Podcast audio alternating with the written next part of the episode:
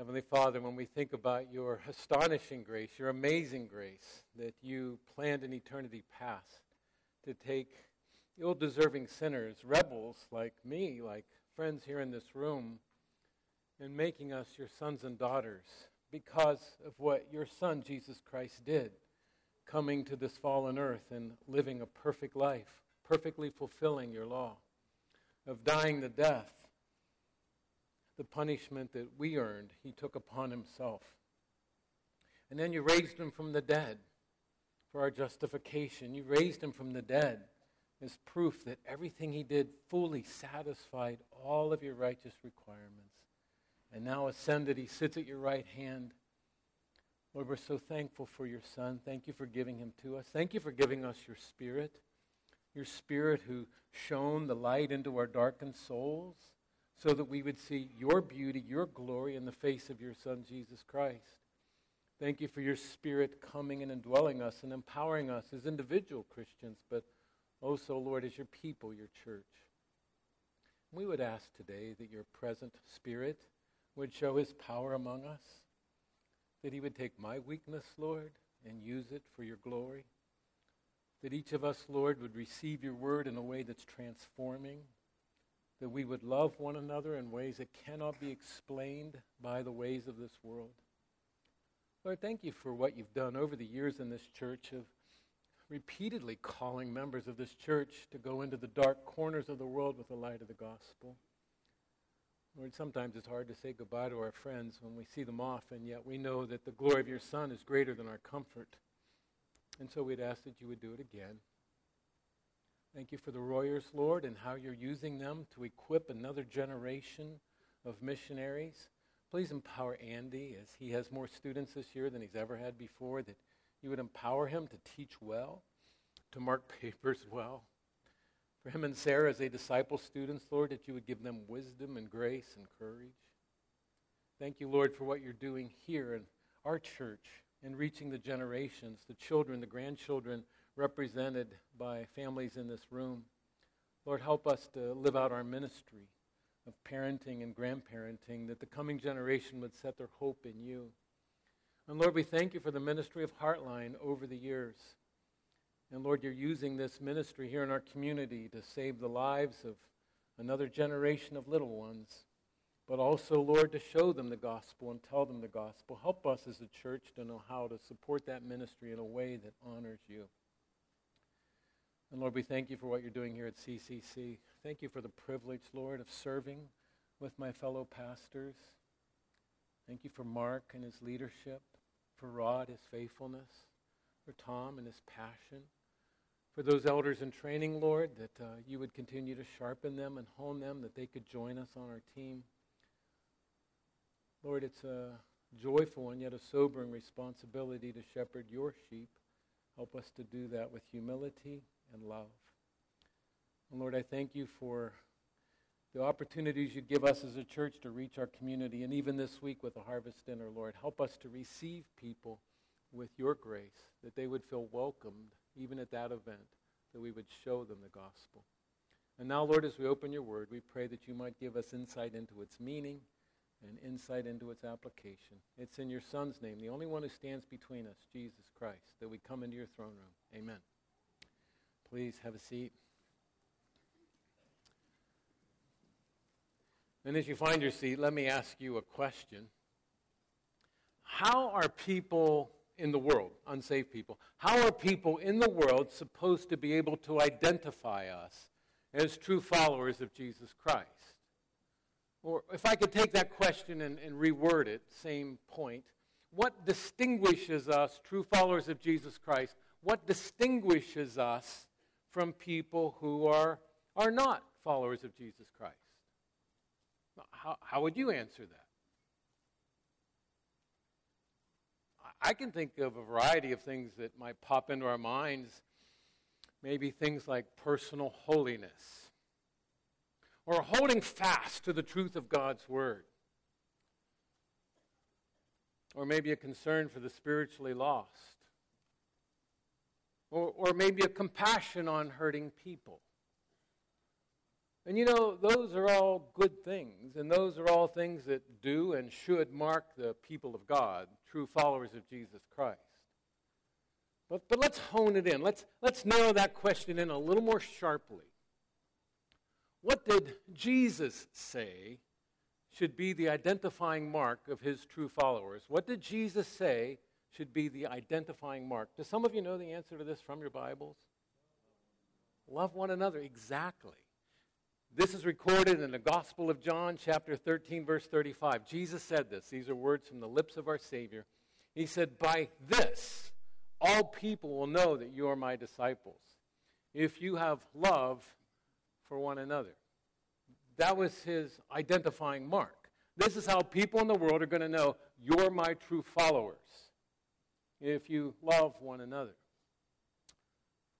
Now, why would Jesus say that? Why love? Why love for one another? Join me, please, in 1 Corinthians chapter 13. Turn, tap, 1 Corinthians chapter 13. Today we're going to look at what is probably the most well known passage in the whole book of 1 Corinthians, the famous love chapter. 1 Corinthians 13 is both beautiful and powerful. This chapter in the Bible, 1 Corinthians 13, is so popular that we often hear it at weddings, may, maybe at your wedding. We, we have it on plaques around our home, hanging on the wall or sitting on the mantle. 1 Corinthians 13, powerful, beautiful. But we want to see it in its context today. I know many of you were here last month when I asked this question, uh, but I think, I think I'd like to ask it again. Because not everyone is here. What comes before 1 Corinthians 13?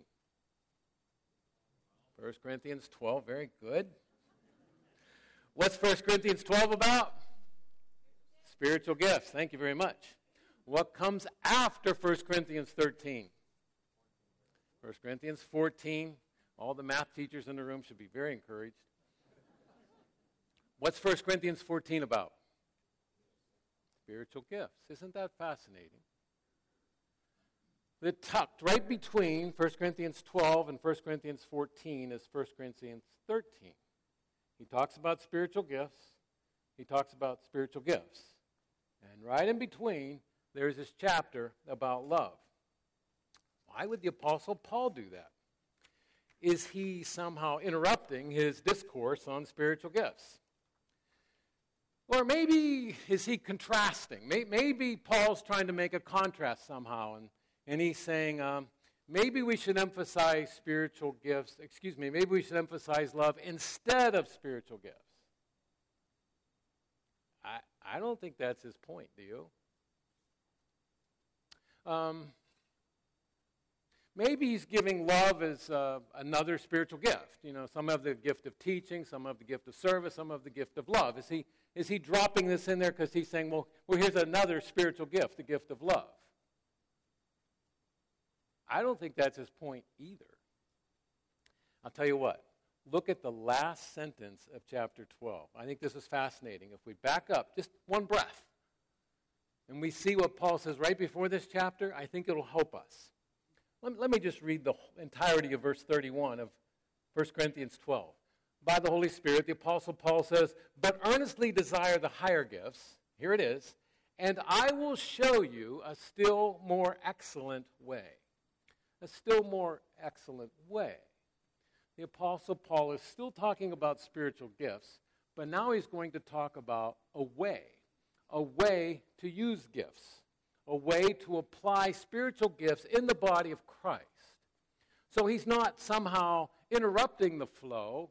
He's giving context, he's giving flavor, he's giving, he's giving us a whole demeanor of how we should be using our spiritual gifts as I was preparing to feed you this passage this morning, I thought, you know what we need to talk about even before we dive into details? What is love?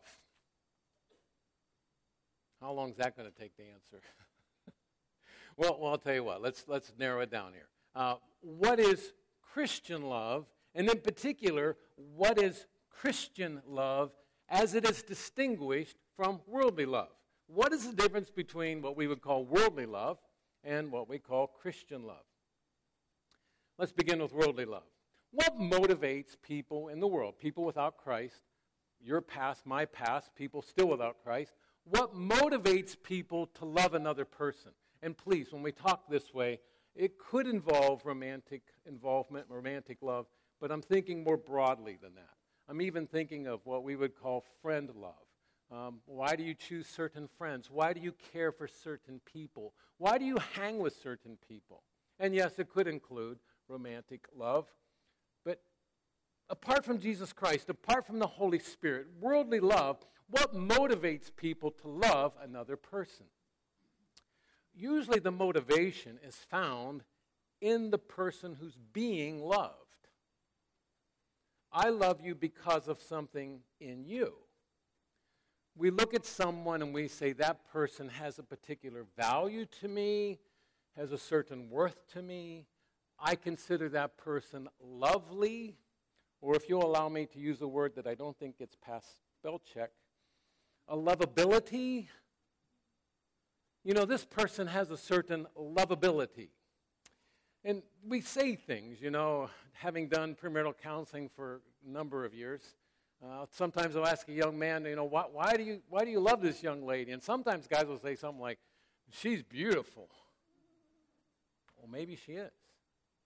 Um, so your motivation in loving her is she's beautiful. There's something in her. Or maybe someone will say something like, he's just so much fun to be with. I, I just enjoy being around him. He, he is so much fun. Or he is so kind. Or she is just so sweet. And so we look at the, the person being loved, and we say the reason I love that person is because that person has some worth some loveliness, some lovability. Not only that, but if I could add to that, I think in worldly love, there's not only a motivation of the worth of the individual, the, the value, the lovability of the person loved, being loved, but there's also some understanding, desire, possibly even a demand that I love you because of what you do for me. Or even, I love you because of what I want you to do for me. Or I love you because of what I expect you to do for me. And I know this might sound a little bit hard, but allow me to embellish. Take romantic relationships. And you ask someone, why are you drawn to this person? Why are you drawn to this person? And this is purely illustrative. Why are you drawn to this person? He makes me so happy. She makes me so happy. I just love being around him. I just love being around her. And when marriage is on the horizon, often people, you've heard me use this illustration before, many of you. Not that they would say these words, but they might as well.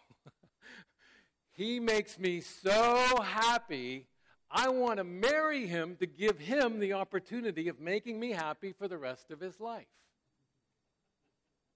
And we could flip that over to the female side of it, couldn't we?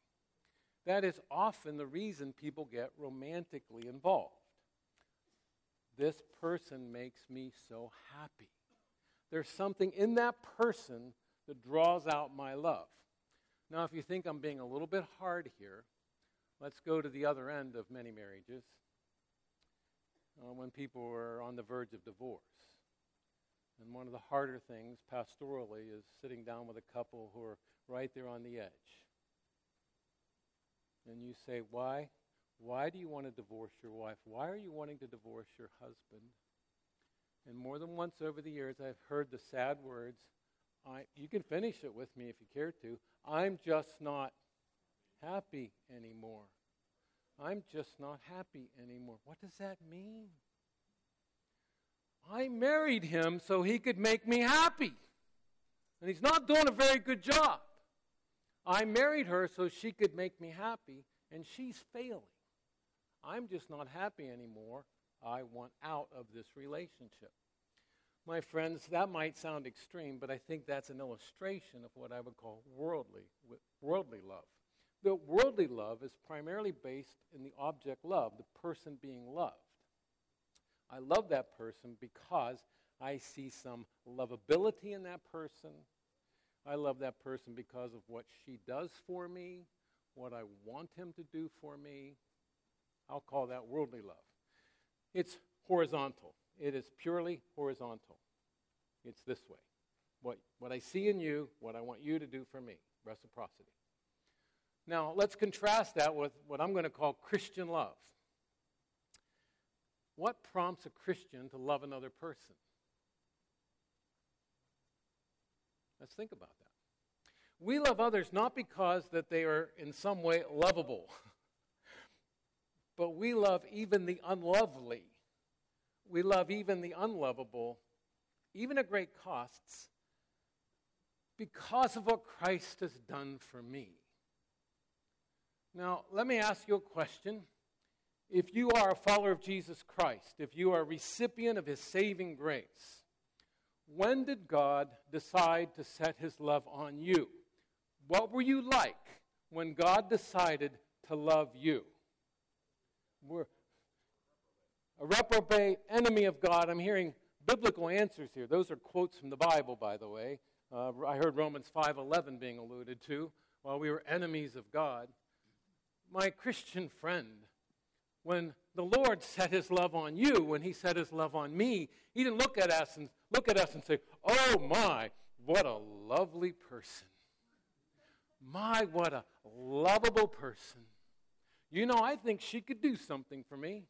I think He has a lot to offer me." Oh, far from it.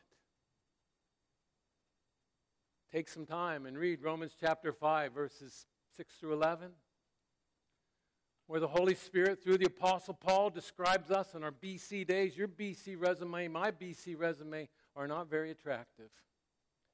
Where Paul says, while we were still sinners, we were still helpless, we were still ungodly, we were still enemies of God, He, Christ, died for us. He set His love on us while we were far from being lovely, when we were far from being lovable, when we had nothing to offer him but our sin. And now Jesus Christ says, Love even as I have loved you. We love in the same pattern of Christ, but we also love others because of what Christ has done for us. Let's read first excuse me, First John chapter 4. I was going through First John 4 and I thought, let's just pick some of these key statements in John's letter, his first letter, First John 4. Um, let me read out loud to you from First John 4. It says, Beloved, let us love one another, for love comes from God. And whoever loves has been born of God and knows God. Beloved, if God so loved us, we also ought to love one another. So we have come to know and to believe, or some of you are using the NIV. I like the translation there. We know and rely on the love that God has for us. We love because He first loved us. And this commandment we have from Him whoever loves God must also love his brother. Now, do you see the contrast between worldly love and Christian love there? Worldly love says, I love you because of what you do for me. I love you because of what I want you to do for me. Christian love is after the pattern of the love he has done for us. Do you know why, as Christians, we don't need to love someone because we need what they have to offer us? Why are we not dependent on someone else to love us before we can love them in return? Why are we not dependent on that? because we're already loved. We don't look at someone and say, I need you to love me. I need you to love me if you expect me to love you back. We don't say that because our need of love has already been met in Christ. It's already full. Our, our tank, our tank of love is already full because Christ has filled it. And because he has filled us with his love, we don't know to try to manipulate, pressure, cajole someone else to love us in order for us to love them back. We love as Christ loved us. So, if worldly love is horizontal, we would say Christian love is vertical. We take the love that Christ has shown us and we bend it toward people that need our love. We bend it. We take the love He's shown us and we show it to that person who needs our love, whether that person is lovable or not, whether that person has something to offer us or not. We love because Christ first loved us. So back to the text now. In 1 Corinthians chapter 13, we ask this next question, and, and that is this Why is Christian love so important?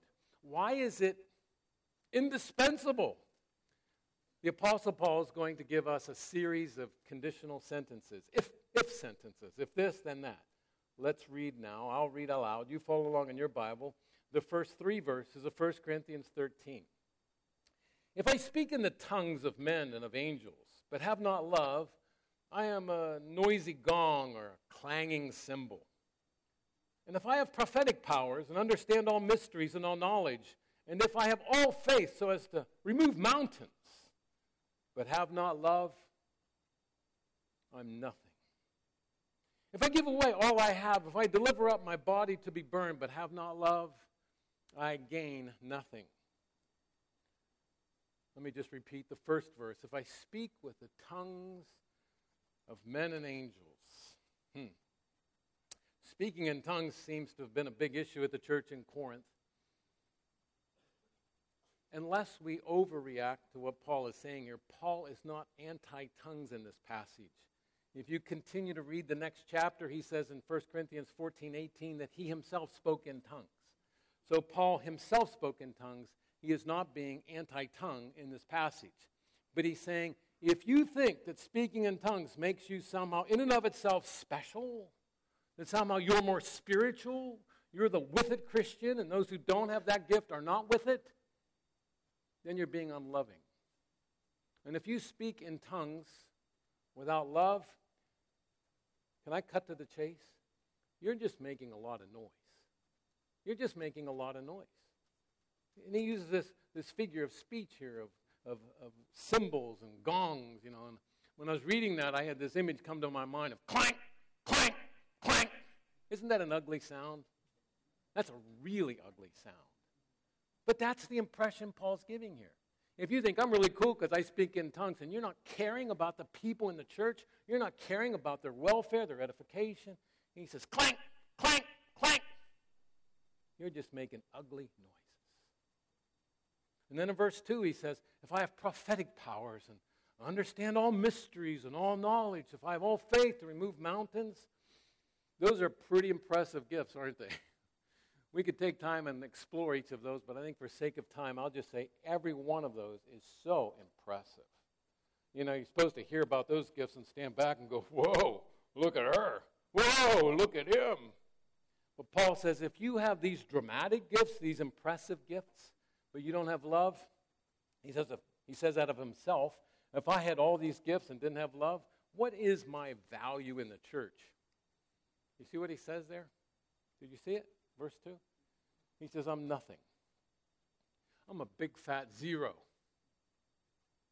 Even if I have these astonishing, breathtaking gifts without love, I don't, I don't amount to anything. I have nothing to contribute to the life of the body. I'm, I'm a big zero. And then in verse 3, he says, If I give away all I have, I deliver up my body to be burned. Hmm wonder what is he talking about there, and we might might explore that some, but his point is pretty obvious. He's saying, even if I have some sort of dramatic philanthropy, you know, even if I do something astonishing in how much I give, I even give my body over, you know, in some way, maybe like the Daniel's three friends in the book of Daniel, you know. If I do something dramatic like that, the fact that I do something dramatic, what if, what if I did that for the wrong reasons? What if I gave away gobs of money what if I said, I'll die, I'll die, me? Make, hey, by the way, make sure I have the plaque on the wall of the church after I do this, you know. If I did it for getting attention, it's all about me, I want people to notice me. I want people to remember me with, uh, you know, some sort of great memorial service that's all about me. Paul said, I'm, that's not valuable at all. I gain nothing. And he gives us these conditional sentences. If I do even these seemingly dramatic things, stupendous things, and don't have love, it doesn't count. It doesn't count. And so now in verses 4 through 7, the Apostle Paul is going to give us some descriptions, some, some properties of Christian love. How our love is shaped by the gospel. He says in verse 4 Love is patient and kind. Love does not envy or boast. It is not arrogant or rude. It does not insist on its own way. It is not irritable or resentful. It does not rejoice at wrongdoing, but rejoices with the truth. Love bears all things, believes all things, hopes all things, endures all things. Verse 4 love is patient.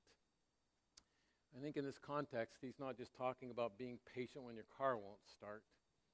I think he's talking about being patient with other people. You know, sometimes you run into people and you say, hopefully quietly, she just tries my patience. He just tries my patience. That's the context here. There are some people that are not easy to get along with. And Paul says if you love someone with Christ motivated, Christ shaped love, you're going to be patient. Love is patient. The word here for patience has the idea of enduring offense without retaliation. Now, it's pretty rare for us to read the King James anymore, but I kind of like the King James translation here. It says that the love suffereth long. what a picturesque term. Love suffereth long. You know, that you're willing to endure offenses without retaliation, without striking back. Love is kind. That's the flip side of that coin. It's an act of goodness, of doing good things for people, even if they haven't done something good for you. Even if you're not expecting them to do something good for you. Love is kind that way. Love looks for ways to show kindness, Christ's kindness to people who have nothing to offer you. And so now Paul's going to give seven things in quick order of what love is not. And by the way, as we read this next series, I have to think the Apostle Paul had the Corinthian church in particular in mind, but we sure can benefit as well. And he says, Love does not envy. The idea is being jealous. A loving person has, does not have aspirations to be seen as more important than someone else, of being more worthy of praise than someone else. Friends, competition for honor has no place in the body of Christ. We don't compete with one another to see who's more important, who, who gets the most attention. But true Christ motivated love is oriented to the other person. How can I best serve my brothers and sisters in the church, even if no one ever notices? Even if no one ever notices. How can I best serve? Love does not envy, love does not boast. And the word picture here of someone who boasts is a windbag. it's someone who's very full of himself. always willing to talk about his abilities, his superior way of doing things, his spiritual gifts that are better than your spiritual gifts. And when I read this and seek to evaluate my own heart, I ask myself the painful question how much do I talk about myself?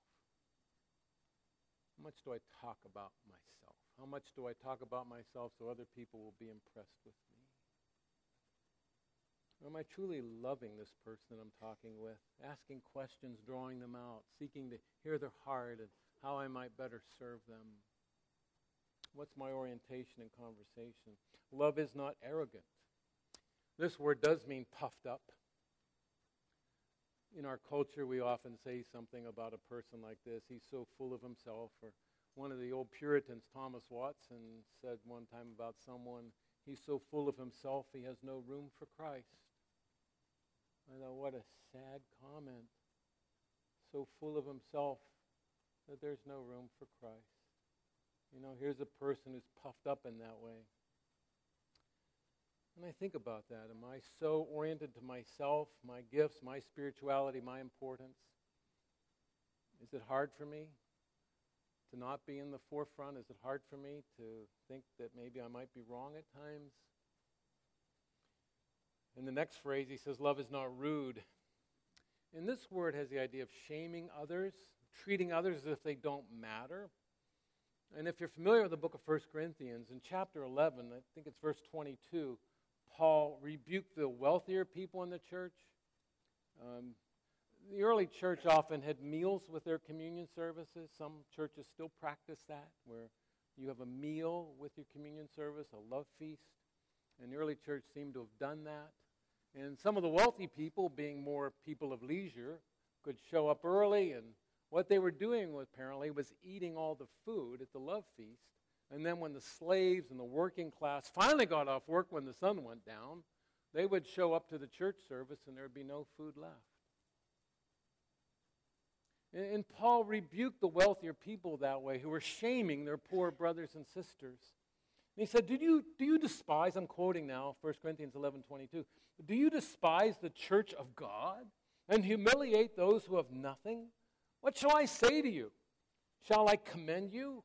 And then he says with great firmness, he says, No, I will not. You don't have to wonder what Paul was thinking at that point, do you? He said, For you people in the church that have means, that you treat the people in the church who don't have means as if somehow they're not important, if somehow they're lesser. It was the same blood that bought you that bought them. Are you despising? Are you shaming the body of Christ?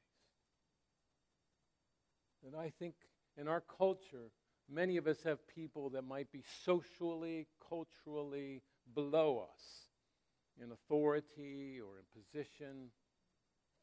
I think of some, some of us might have positions of authority at work, where we're the boss, we're the foreman, we're the manager.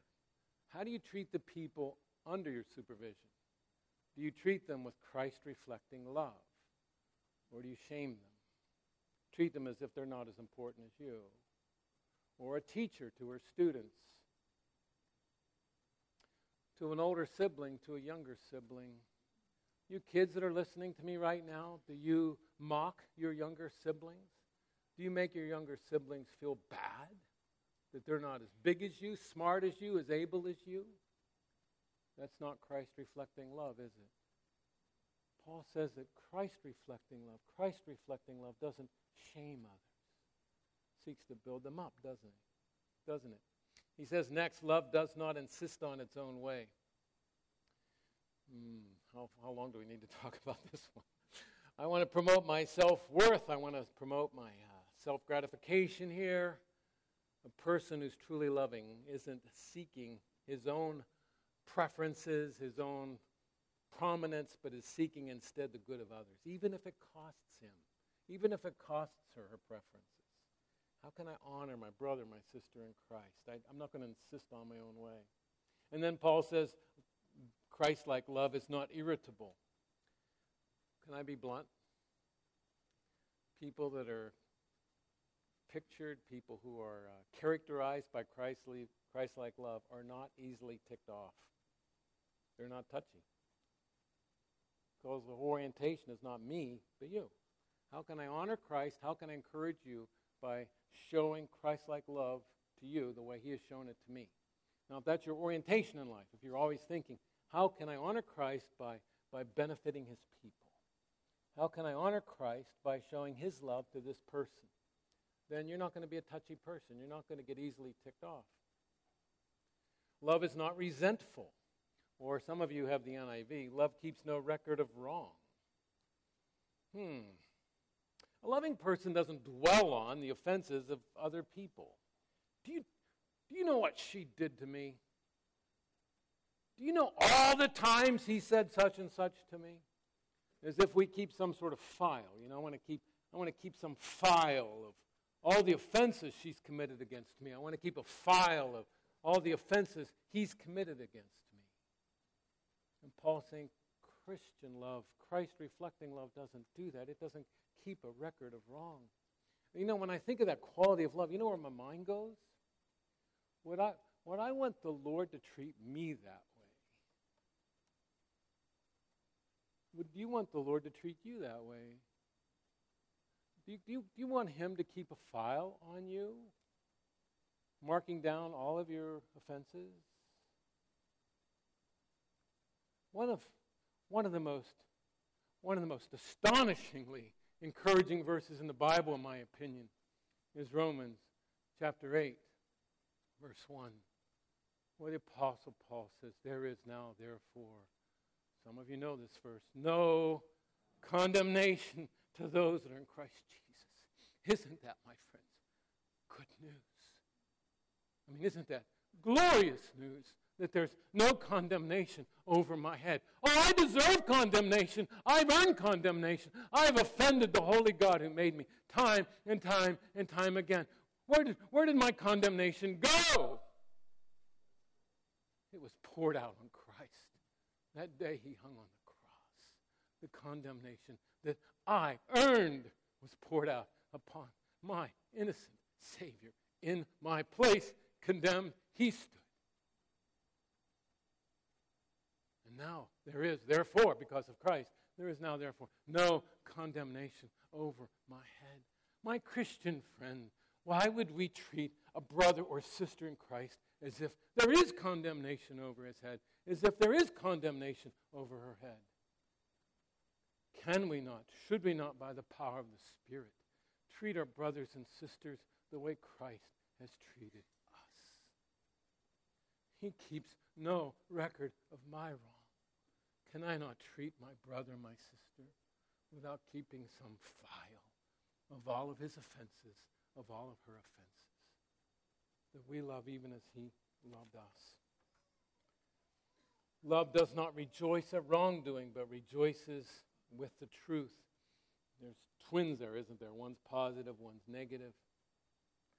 The true love, Christian love, doesn't rejoice in wrongdoing Christ reflecting love doesn't find joy in digging out the details of other people's faults, somehow gloating when someone else goes down. Love to hear gossip about the failures of other people. Christ like love doesn't go there. What's the alternative? Rejoicing in the truth, celebrating the good in other people. And I tell you, friends, one thing I want to learn more, even at this stage in my life, I want to keep learning. I want to learn more and more what it means to celebrate God's grace, God's goodness in the lives of other people, and to be ready, willing, taking initiative to point that out. That when I'm with my brother, my sister in Christ, whether it's my wife or one of my kids or grandkids or a friend, and one of you, that when I see God's grace in your life, I'm willing to say, you know, I've seen how God's given you such a generous heart. He's been so good to you to give you a heart that's generous. And I just thank God for you that He's given you such generosity. And we're pointing that out. We're celebrating the goodness that God has implanted in our brothers and sisters in Christ. And we're making a point of commenting on His goodness, His grace in the lives of our brothers and sisters. We're rejoicing in those things. And then in verse 7, he does this quick staccato, all these properties of love. Verse 7 love bears all things. I think the NIV has love always protects. It's the idea of covering or enduring. Did your parents say to you when you were a kid, did your parents say to you what my parents said to me?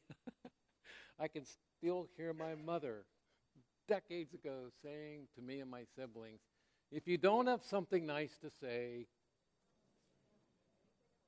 maybe your parents read the same book my parents did. if you don't have something nice to say, don't say anything at all. I mean, it, it, that makes a lot of sense, doesn't it? And I think that's what Paul is saying here, even in this uh, descriptor of love, when he says, Love bears all things. Um, if you don't have something nice to say, why, why say anything at all? Um, 1 Peter 4 8 is memorable. Those of you raising young children, this is an easy verse to teach to your kids. 1 Peter 4 8 says, Love covers a multitude of sins. Love covers a multitude of sins. And when you and I live with one another, all we realize that those people we're living with, living around, have faults. But we can cover them. We don't need to keep pointing them out. Why would I treat others in a way that's different than the way Christ has treated me? Love believes all things. It's, that doesn't mean you have to be gullible, but it does mean you don't need to be cynical. Why be cynical? You know, someone does something good and we question the motives. Yeah, I bet he did that because of it. You know, we name something ugly, you know. Uh, she said that, but I bet she really meant to say, you, you know, that cynicism? That doesn't honor Christ. That doesn't reflect Christ. Why, why don't we just instead to assume the best in someone else? Even if someone isn't being very kind, you know, assume the best. Maybe they had a hard day. You know, maybe they're up all night with a baby or something, you know, and we, we assume the best. That, I think that's the idea. Love believes all things. And then Paul says, love hopes all things. We don't need to write off people. It's so easy for us sometimes to write people off. He's never going to change. This past week in our life group, I wasn't planning on sharing this story, but I think I will. This last week in our life group gathering, we were praying with our group about a relative of someone in our group who's addicted to drugs. And if you've been around people addicted to drugs, it's kind of easy to assume it's never going to change. But one of the ladies in our life group prayed for that drug addicted person with such faith, such hope that I was caught off guard. I thought, why am I not praying that way for him?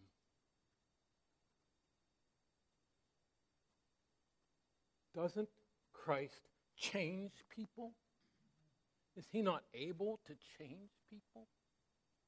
Does grace not conquer? Does grace not conquer evil? Free people from their addictions? And cannot I pray for that person? Not with faith in him, but with faith in Christ. Christ, you are able. You are able to break the chains of sin and addiction in this person's life. I am fully confident of your sovereign grace that you can come with your long arm of salvation and that we pray and we think and we act and we talk in that way. Love believes all things. Love hopes all things. Love endures all things. We don't need to bail on relationships just when we're going through rough times. We don't need to bail. Aren't we thankful that Christ hasn't bailed on us? And we're dealing with brothers and sisters in Christ, in our family context, in our life group, in our church as a whole, when we see a brother or sister struggling or failing, we don't need to bail. In our weddings, the old fashioned vows that I think are worthy of repeating in our day is for better or for worse. For better or for worse. On your wedding day, those of us who were married, many of us said those vows. And we had no idea how hard it might get. But we vowed better or worse. And I think those vows, in a sense, can be said in our Christian relationships with our brothers and sisters in Christ. I'm not going to bail on you when you trip up and fall. I'm not going to bail on you when you get ugly with me. I'm going to stick with you. I'm going to love you. You, you. you can't get rid of me because Christ hasn't gotten rid of me. I'm with you. I'm for you. I want to see God's grace get a grip on your life. So let's look back on this passage. How can I live a life of love? How can that life of love motivate and shape specifically the use of my gifts in the church? Let's remember what's underlying this whole passage. Underlying this whole passage is a distinctive view of love. Worldly love is purely horizontal. I love you because of what I see as your lovability. I love you because of what I think you give me or could give me or should give me. Christian love says, I love you as Christ has loved me. I love you because Christ has loved me. My love for you, whether you're my husband, my wife, my child, my parent, my sibling, my friend, my life group member, my fellow church member, my love for you is not dependent on you. My love for you is not based on you. My love for you is not somehow shaped by my impression of you. My love for you is shaped by the love Christ has for me. My love for you is motivated by the, Christ, the love Christ has already shown for me at the cross. And in that way, we love each other with this kind of love that Paul describes in 1 Corinthians 14. I want to do something with you here as we draw this to a close. I want you to join me in saying this passage out loud, at least verses 4 through 7. So if we put it up on the screen, um, why don't we read this out loud? This is 1 Corinthians 13, 4 through 7. Join me in saying it out loud, but then don't get ready to leave because I want you to do something else yet, too, okay? out loud with me, please. Love is patient and kind. Love does not envy or boast. It is not arrogant or rude. It does not insist its own way.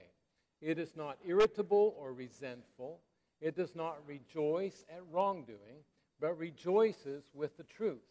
Love bears all things, believes all things, hopes all things, endures all things. What I'm going to ask you to do next is risky, and I know that. And if you're not comfortable with doing this out loud, can I at least ask you to do it silently? We're going to read through this passage again. And this time, where the word love is stated or assumed, I would like you to say your own name. And I'm going to say mine. So you're going to hear a little bit of cacophony here. You're going to hear different names around you, but you focus on your heart, you focus on your words. So when you see a blank, that's where you insert your name. That's where I insert my name. If you care to join me aloud, please. Larry is patient and kind. Larry does not boast or boast. Larry is not arrogant or rude. Larry does not insist on his own way. Larry is not irritable or resentful. Larry does not rejoice at wrongdoing, but rejoices with the truth. Larry bears all things, believes all things, hopes all things, endures all things. Did that make anybody else uncomfortable? It is kind of uncomfortable, isn't it? You know why? Because inside of us, we think, I can't do that on my own. And that's exactly the point. But we're not on our own. If we are followers of Jesus Christ, He has not left us orphans. He has given us the, this Holy Spirit some of you know what Paul said to the Galatian churches. He said, the, the fruit of the Spirit is, that's the first one, isn't it? The fruit of the Spirit is love. Behind this whole passage is this understanding, this foundational understanding, that it is the Holy Spirit who not only gives gifts, but it is the Holy Spirit who empowers us to demonstrate those gifts, to apply those gifts, to use those gifts in a way that honors Him. D.A. Carson, who was here at our church not too many months ago, wrote this, and I'm going to read it out loud to you. I think we have a slide of it if you want to follow along. Dr. Carson said, The presence of such love is an infallible test of the Spirit's presence. The various spiritual gifts, as important as they are, and as highly as Paul values them, can all be duplicated by pagans. This quality of love cannot be. That is why Jesus himself declares it to be the distinguishing characteristic of his followers. For it is this quality of love that he proposes when he declares, All men will know that you are my disciples if you love one another. Why is 1 Corinthians 13 between 12 and 14? It is because if we think of gifts without thinking about the motivation behind it, if we think of gifts without the shaping of love behind it, then we might be no different than the non Christians around us.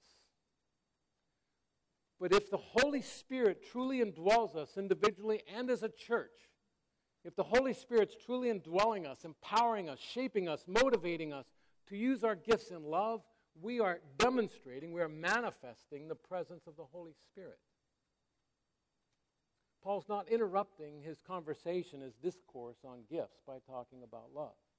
He's saying, using your gifts, demonstrating your gifts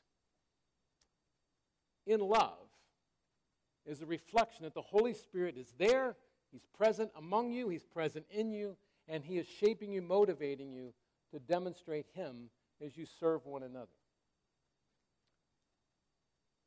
We read the last verse of chapter 12, didn't we? I will show you a still more excellent way. Did you know that's one bookend? Do you know there's another bookend? Look at the beginning of chapter 14. There's another bookend. It says, Pursue love and earnestly desire the spiritual gifts. Hmm. Pursue love and earnestly desire the spiritual gifts, especially the gift of prophecy. Paul's not contrasting gifts and love. He's saying, no, have both. Pursue love, desire the gifts. And in the coming weeks, we're going to hear from Pastor Mark as he teaches us more about these spiritual gifts. I'm looking forward to that. Some of you are here today without Christ, and you hear a passage like this and you realize your helplessness, your hopelessness. You cannot love others this way without the indwelling Holy Spirit. You need the saving work of Jesus Christ to come and give you a new heart and to give you his Holy Spirit. So I encourage you, to turn to him today. Let me pray for us as the worship team comes to lead us in a closing song. Heavenly Father, thank you so much for your word. Lord, your Spirit has hmm, been pricking us today, showing us our dependence on you. And Lord, we revel in your grace, we rely on your love. And Lord, as a fellow member of this church, Lord, I would ask that you would work in our church powerfully, that when we seek to use our gifts, we would do so in a way that would demonstrate that we've been gripped by your love, and therefore we love one another in ways that honor you. So come, have your way with us, we pray. In Jesus' name, amen.